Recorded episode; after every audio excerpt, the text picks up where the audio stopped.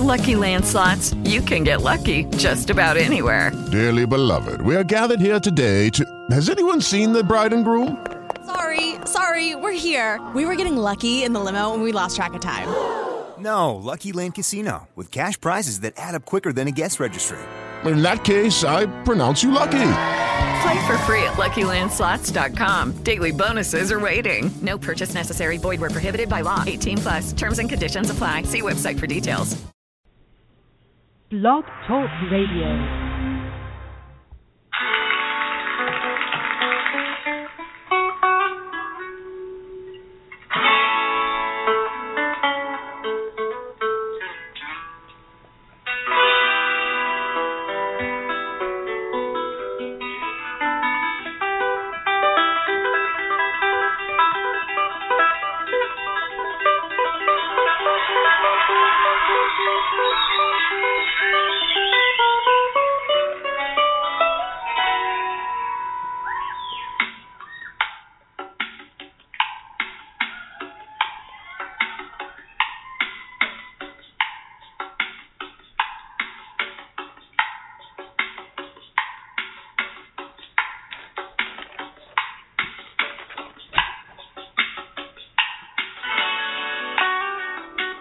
Good evening, ladies and gentlemen.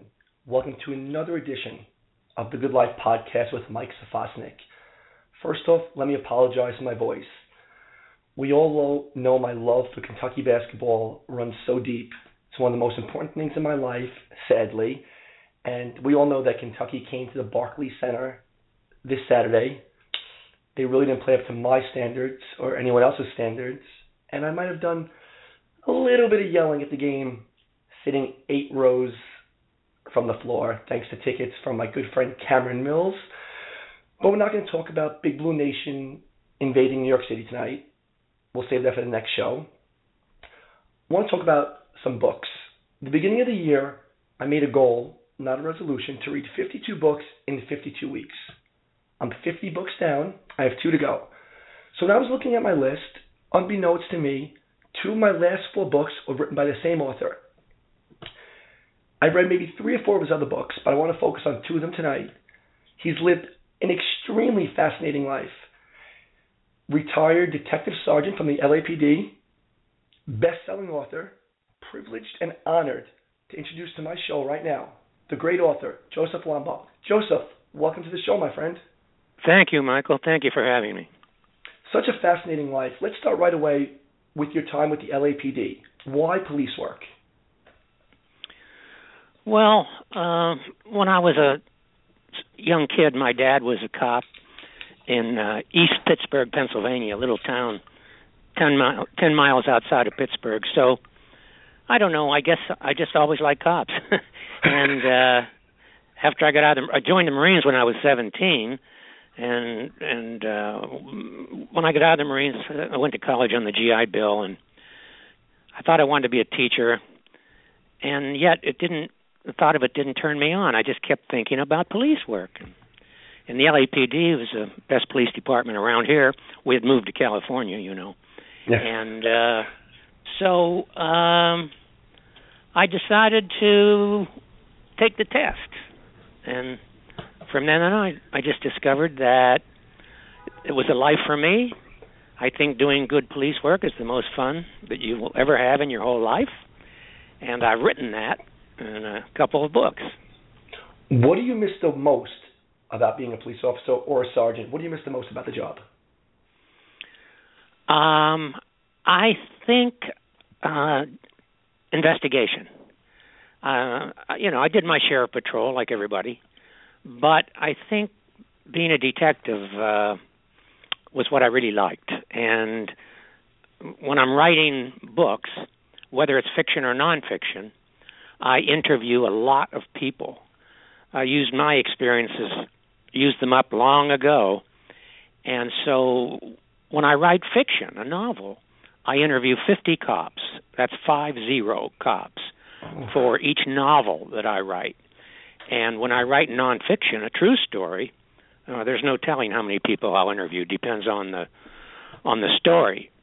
but when I'm doing it, whether I, whether it's fiction or nonfiction, I feel as though I'm investigating because I'm asking questions and trying to get people to reveal themselves to me, uh, even if it's cops. You know, um, they're not so eager to just spill their guts, and I need them to do that.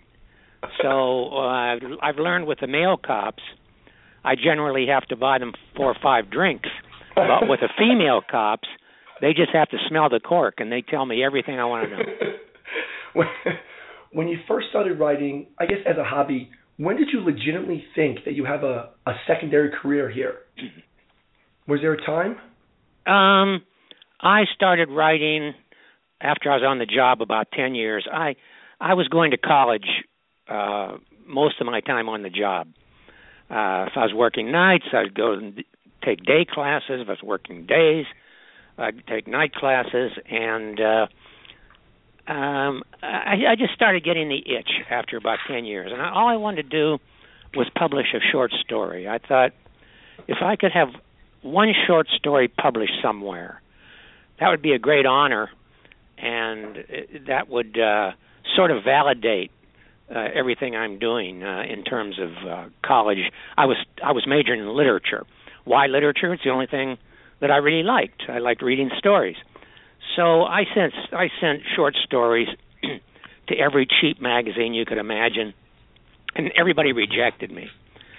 So one day I decided, okay, I'm going to send one to a, a magazine that actually pays money that people read, and this was back around uh, 1970, 69, about 70, and so I sent I sent the story to Playboy, and they sent it right back to me with a rejection, and I thought, oh, they didn't read it. They didn't read it. It was too quick, or they would have realized, you know, the quality of my work. So I sent it right back to them, and I got a, another rejection letter, and this one said, "It's no better this time than it was last time, schmuck."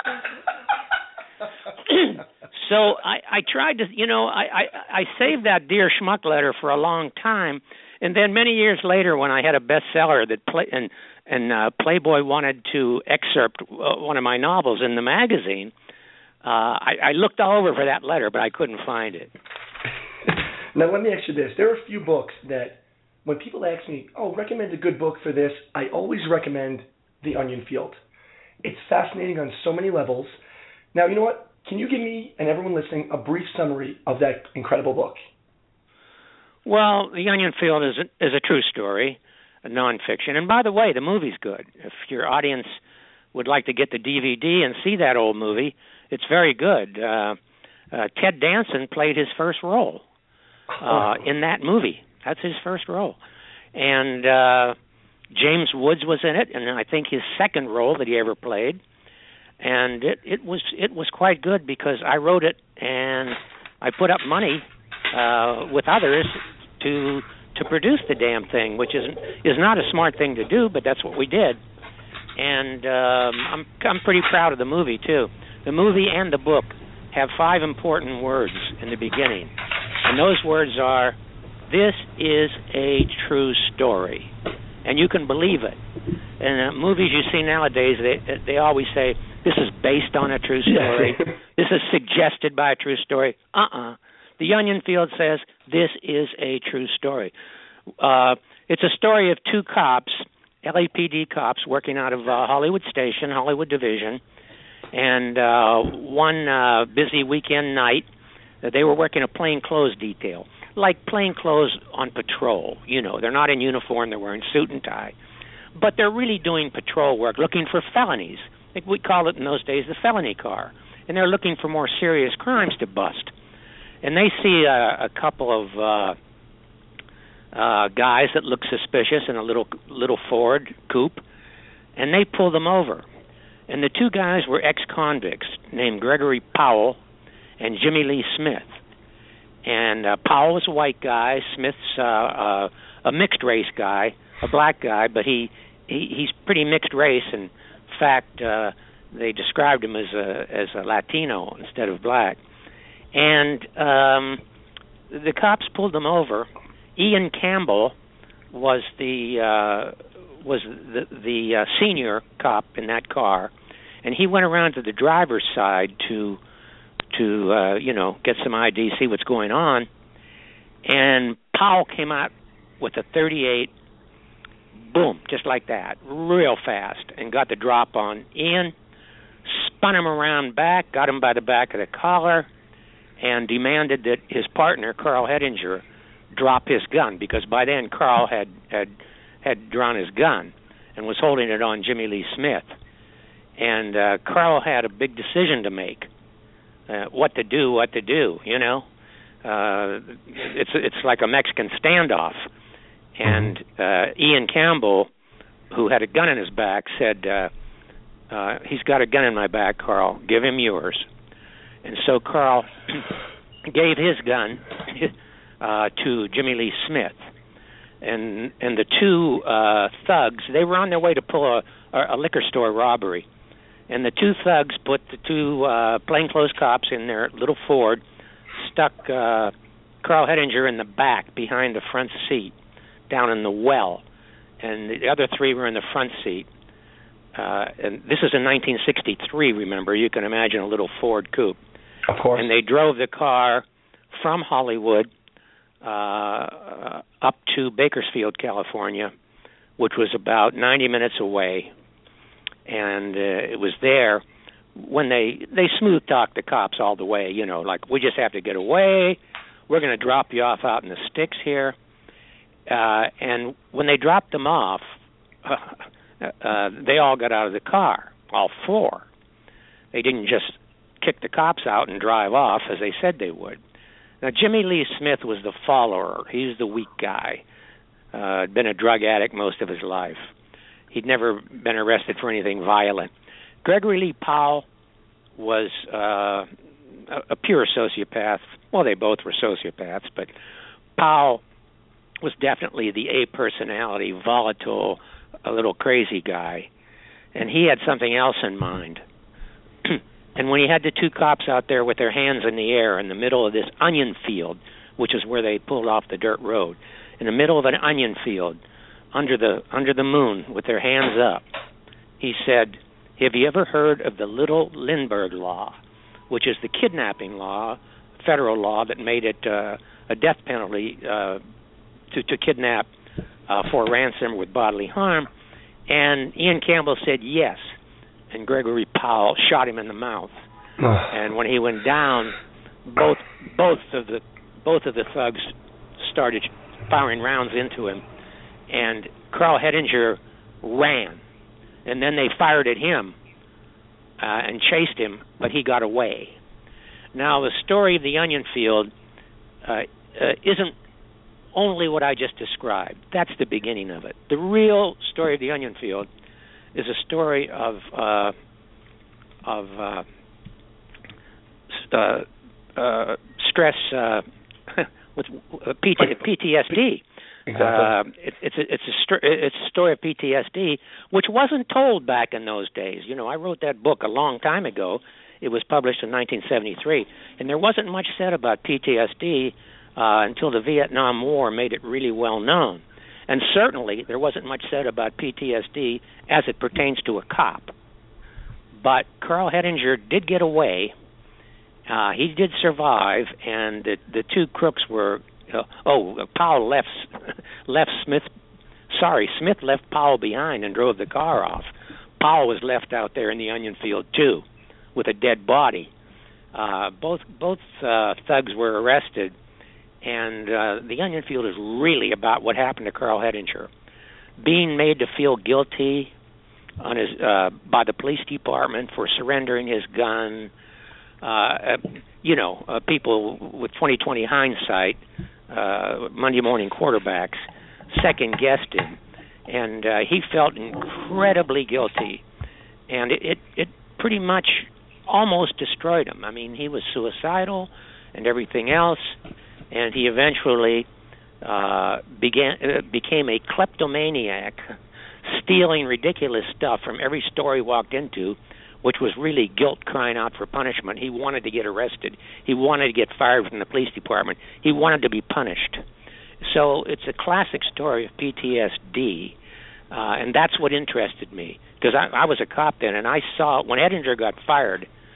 I said, "Wait a minute, this guy's no thief. You know, uh, he's stealing this ridiculous stuff. There's something wrong in that guy's head, you know." And so I became interested in the story way back then, uh, Now, uh, way way back in '63.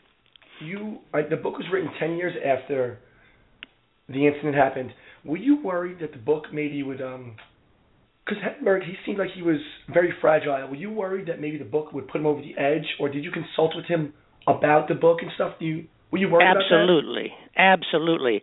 I I I spent a few of the worst days in my life after I, I after Carl Hettinger had been sent. Uh, I'd sent him uh, uh, the galley proof, the printer proof copy of the book before publication for him to read, and and and I didn't hear from him right away. And I didn't hear from him a week, and then ten days, and I knew how fragile he was uh, psychologically fragile. And I sweated that out. I thought, oh my God. I mean, if that guy kills himself now, I'll be the one with PTSD. And uh, after almost two weeks, I got a phone call from him. And he said, oh, I'm sorry I didn't get back sooner. My wife and I were on vacation with the kids, and, and we went off camping.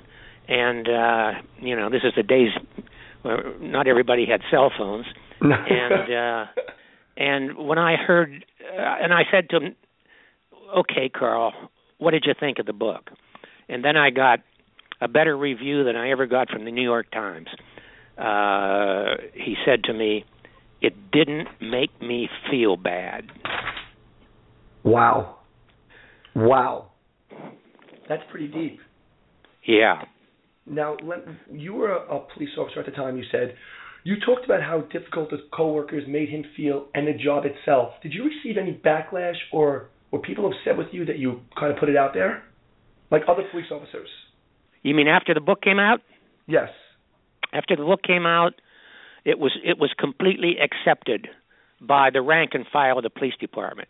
Oh, a, a couple of the brass, you know, some of the brass who who who uh, didn't didn't investigate uh, when Carl Hettinger was accused of these ridiculous thefts and and uh, was given a chance to uh, resign or be fired, and then you know left him adrift where he where he damn near uh, killed himself. Uh, th- th- you know, there was criticism then, and there was, you know, finger pointing. Well, uh, I told him not to feel bad. Oh yeah, right. Yeah, of You course, know, of course. Yeah, yeah, right. After you, after you, uh, after you threaten a guy with jail and and and, and you know, and let him resign from the police department in disgrace. Uh, you know, I, I told them not to feel bad. A couple of them said uh, the brass, but the rank and file went for it all the way. They saw that this was something different. This was the first real study of post-traumatic stress disorder uh, as it applies to police officers, uh, and um, they they were forward 100 percent. Were you working that night, or did you work during the day? Yes. Oh, Yes, yes. I was working the night uh, when Carl Ettinger disappeared. Uh, uh, Carl, Carl and Ian Campbell, when they disappeared from their from their felony car in Hollywood, uh, I was working the next division south, which was Wilshire Division. I was a I was a vice cop then, and I remembered I remembered the frantic uh, the frantic radio broadcasts, and everybody uh, in Hollywood, and maybe even some of the guys from my division, uh, Wilshire, were up there searching. You know, those cops were gone, and that car was parked in the street, and it, it was a it, it was a, uh, a pretty frantic time. Now, I was so intrigued. I forgot where, whatever it was that you interviewed both of the killers in jail. What stuck out with interviewing them or talking to them? Any remorse? Like, how does, how fascinating was that speaking to them?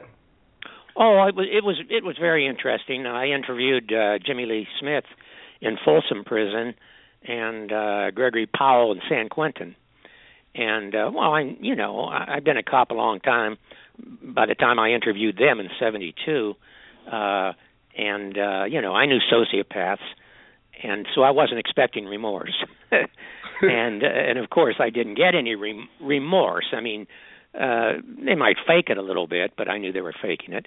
But what Jimmy Lee Smith gave me was very valuable.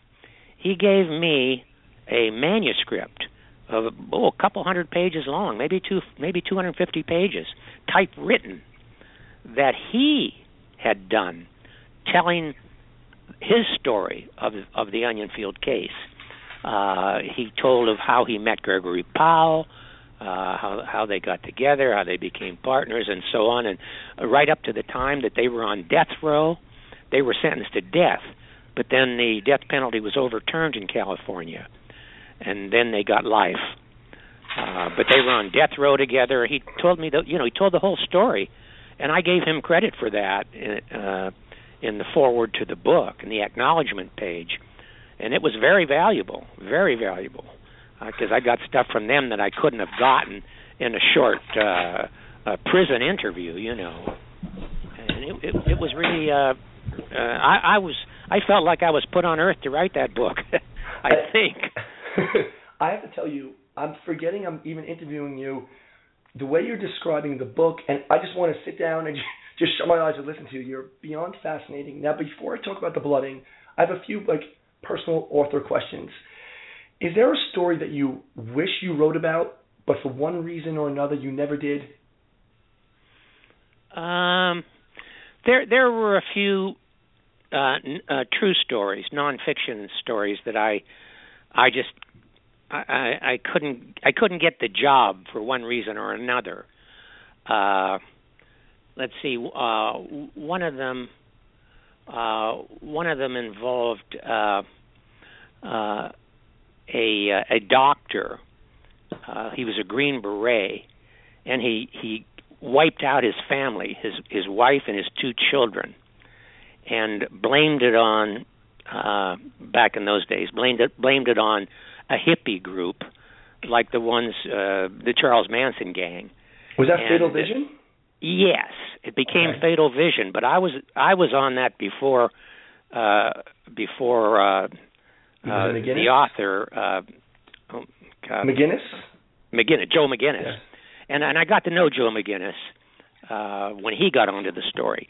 Uh fi- finally the problem was that uh MacDonald the the doctor didn't quite trust me. He saw too much cop in me and he and he just he he just didn't quite trust me. He he wanted uh, he wanted the story told his way. And when Joe McGinniss came uh, to interview me uh, after he found out after he got the job and found out that I had interviewed uh, MacDonald in prison uh, quite a bit before he got onto it. You know, I, I remember him to this day. I remember Joe McGinniss, who's by the way passed. He's passed away. Uh, I remember him saying to me, "Well, y- you actually think that he did it?" And I said, "Oh yeah, yeah, he did it. of course. he did it." And Joe, and Joe said, "Oh my God!" He said that.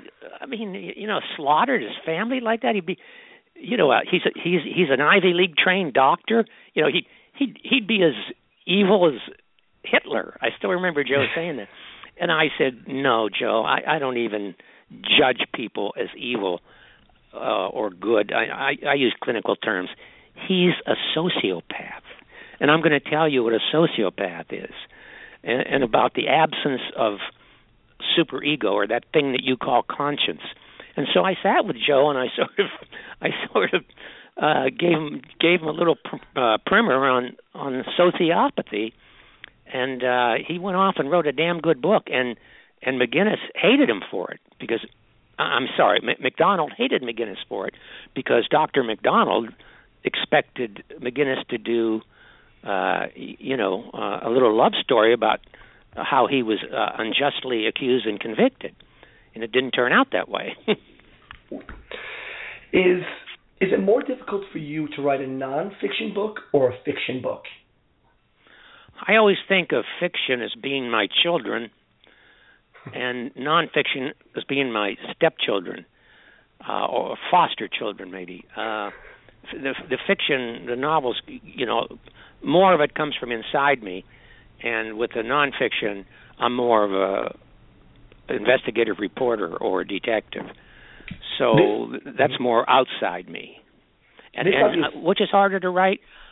I don't know. I think that I I I think maybe the sometimes the fiction is harder to write because uh, you know, I know how to do detective work, and if I I get a you know get the story from people, I can generally get it down on paper pretty pretty easily. But you know, the fiction's got to come from inside, and and even though I interview a bunch of cops for the for the novels, still, you know, uh, uh, uh there's more of me in it, so that's a little harder. Do you ever reread your? I, I heard a few athletes who don't watch their games, uh, actors who don't watch their movies. The book is finished gets published, do you ever read the book? After it's published, I've never read one of my books. Uh, really? After they're published, no. Uh, for something has, has made me sometimes go to a page to recall something, something that's said in a review, something that someone asked me in an interview. Uh, has it's uh, has made me go back and read passages, and every damn time I do, I see something I wish I could change. You know, I, I could make that better if I could do it now. Uh, and so it's uh, I don't advise authors going back and reading their books after they're published. It's al- it's almost the same way in, in movies, except uh, you know I've written a few movies, and um, except that that's not all me up there. You know that's that's not all mine. Uh, you know I, I had a part to play. I wrote the script, but there were you know there were actors, there's director, there's the cinematographer, there's everybody else you know, scored the mu- mu- the movie with the music, everything. So I can watch those with no problem repeatedly, even though I wrote the script. Mm-hmm. How do you know when a book is finished? I hope that's not a silly question, but I'm always curious as an author. So many of you guys perfect, uh, perfectionists. How do you know, like, okay, this book is finished without wanting to add more and more and more onto it? Uh, that's a good question because some guys, some authors just don't know when to quit. and uh, you know, I, I I see it all the time in books that I'm reading. Uh, I, I think it's you're always better off leaving a little bit unsaid rather than saying too much. So uh, I just uh, I just look for a place where I feel it. I can't even explain how I know. It's just I feel that if I say any more, I'm going to be gilding the lily. You know, it's going to be too much icing on the cake. I, come on, let it go, push it away. It's not easy to do sometimes, you know, and and uh, it, it's just a feeling I have with each book. One of my new favorite books, I just finished it a couple days ago, was The Blooding, and because oh. You you, described the onion field just perfectly. Can you describe to everyone listening what the blooding was about? A summary of the book again, because it was you, you're leaving me just sitting back here, laying down now, just fascinated by hearing you talk. Well, the blooding is probably the first full-length book uh, about uh, so-called genetic fingerprinting, DNA analysis, whatever you care to call it. Uh, when I when I when I read about the scientific discovery uh, by uh, a, a geneticist in in uh, the Midlands of England, uh, in, in uh, Leicester University. I I couldn't believe it. You know uh, that that a person could be identified from all other people on the face of the earth on the basis of skin tissue, hair root, semen, uh, even saliva, blood, of course, uh, all of that. I mean, li- like a fingerprint, a DNA fingerprint. I it, it was hard for me to believe, and I started making phone calls to the the police in uh, at Leicestershire Constabulary in the Midlands of England, and I talked to a detective who was ready to retire over there, and I and he knew who I was. He'd read some of my books, and I I said, you know, is there an author that's that's that's on this story because it's it's just too amazing. I think this was in this was in 1988. Yes, he said to me. Yeah, he said to me, "No," he said, "They don't care. They don't get it." And I said, "Well, I get it. If I if I flew over there, would you and and your uh, detectives cooperate with me and give me interviews? I'd like to write a book about this because they used it in a in a serial murder case, in uh, the the village of Narborough, uh, not far from the city of Leicester, uh, and and uh, Enderby and Littlethorpe, three little vi- villages, were were being terrorized by a serial killer who killed a couple of 15 year old girls and almost got a third one. And he was finally tripped up because of this new science. And so I just I couldn't wait to, to get over there when I realized nobody over there wanted to write a book about it. So they treated me very well. I stayed over there a fortnight for you for you non-Brits. That's two weeks, and and and uh, and uh, David Baker, the uh, um, the uh, who was in charge of the investigation, just uh, you know treated me like a fellow cop, and even though I'd been gone from the police department for quite a while, treated me wonderfully, and gave me access to everything, and uh, I I got a very interesting book out of it, I think, and uh, came came back to uh, California, and I brought a couple of his detectives with me, uh, and they stayed over here for a week or so, uh, and finished up a lot of a lot of information that I still needed. You know, I interviewed a whole bunch of people over there for that book, but I needed more, so I brought those two guys back with me, and uh, yeah, I'm I'm kind of proud of the book. I'm sorry that it never made it to American television. They did a version of it in England, and I saw it. You know, it, it was it was all right, but uh, I wish that one of these days they'd uh, do a version over here and uh, let me write the script. it's funny. In in your summary, you actually hit on three questions I want to ask you. The first was they were convicted in '88. In '89, the book book is published, and my question to you was going to be, were you were you nervous, or have you ever been nervous that you're doing a story and another author is going to jump the gun, rush, and put the first book out there? Does that ever uh, worry you? Now, this was the first time that that ever happened to me. You know, where it was a current case, and it did. Yeah, yeah, it worried me a bit. But I, I had so much access. I thought, hell, uh, let somebody else go ahead and write. They, they didn't have my access, so I, I'll have more of the story. By the way, everybody told me that, uh, hell, the cop should have known who the uh, serial killer was from the beginning just by his name, which was Colin Pitchfork. Now, if that was fiction, I could never have used that name, but it was a true story, and that was his name, Colin Colin Pitchfork. And my other question, which you answered, saying you were there for two weeks. Two weeks, you got all the interviews, the family, everyone cooperated with you. It it seemed like it was just maybe that was a book you were meant to write. And was that one of the funnest? And of course, the subject isn't fun, but was that one of maybe the most funnest books? You get to travel to England, travel, and they and they wanted you to write the book. So was that one of the best experiences you had writing a book? It it it, was one of the it was certainly one of the most exciting, unusual experiences. Uh, but it was it was hard. It was cold. I was in a, a drafty uh, a drafty hotel where you had to keep putting coins in the in the in the radiator, you know, an old-fashioned steam radiator. You put coins in, and the wind's whistling through the windows. I'm freezing at night. I have my I have blankets on me and top coat. I keep remembering this is the this is the the romantic, exciting life of a best-selling author. As I'm freezing to death, and, and, and then I'd I'd have to go out and sometimes just wait around for people and uh, standing on on corners blowing on my hands because I'm freezing to death and uh and then persuading them because uh the Brits are not Yanks. Uh, they're very different than we are. You know, they're very reticent and shy about such things and revealing themselves. They don't like to do that. And so I had to work very hard to get some of them to talk. But I ended up interviewing uh the wife of the serial killer, uh, and of course, uh, of course, all the cops, uh, the family. Uh, I interviewed the, the two families of the, the two murdered 15-year-old girls. Um, I interviewed a lot of people, and and uh, you you have to draw them out. Uh, they're they're they're English. They're not American, and it, it, it wasn't easy. It was a it was a tough book.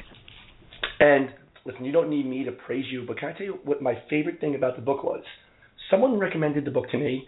I was in a little bookstore here in New York, and I saw it, so I grabbed it, and I was nervous. It was going to be so much about science and the fingerprints. You had the perfect amount that you would tell the reader how the DNA thing happened, and like you didn't get so much into science, which made the book so much more enjoyable. And I have to just say that was like a great job. Were you ever nervous that you were going to make it too scientific?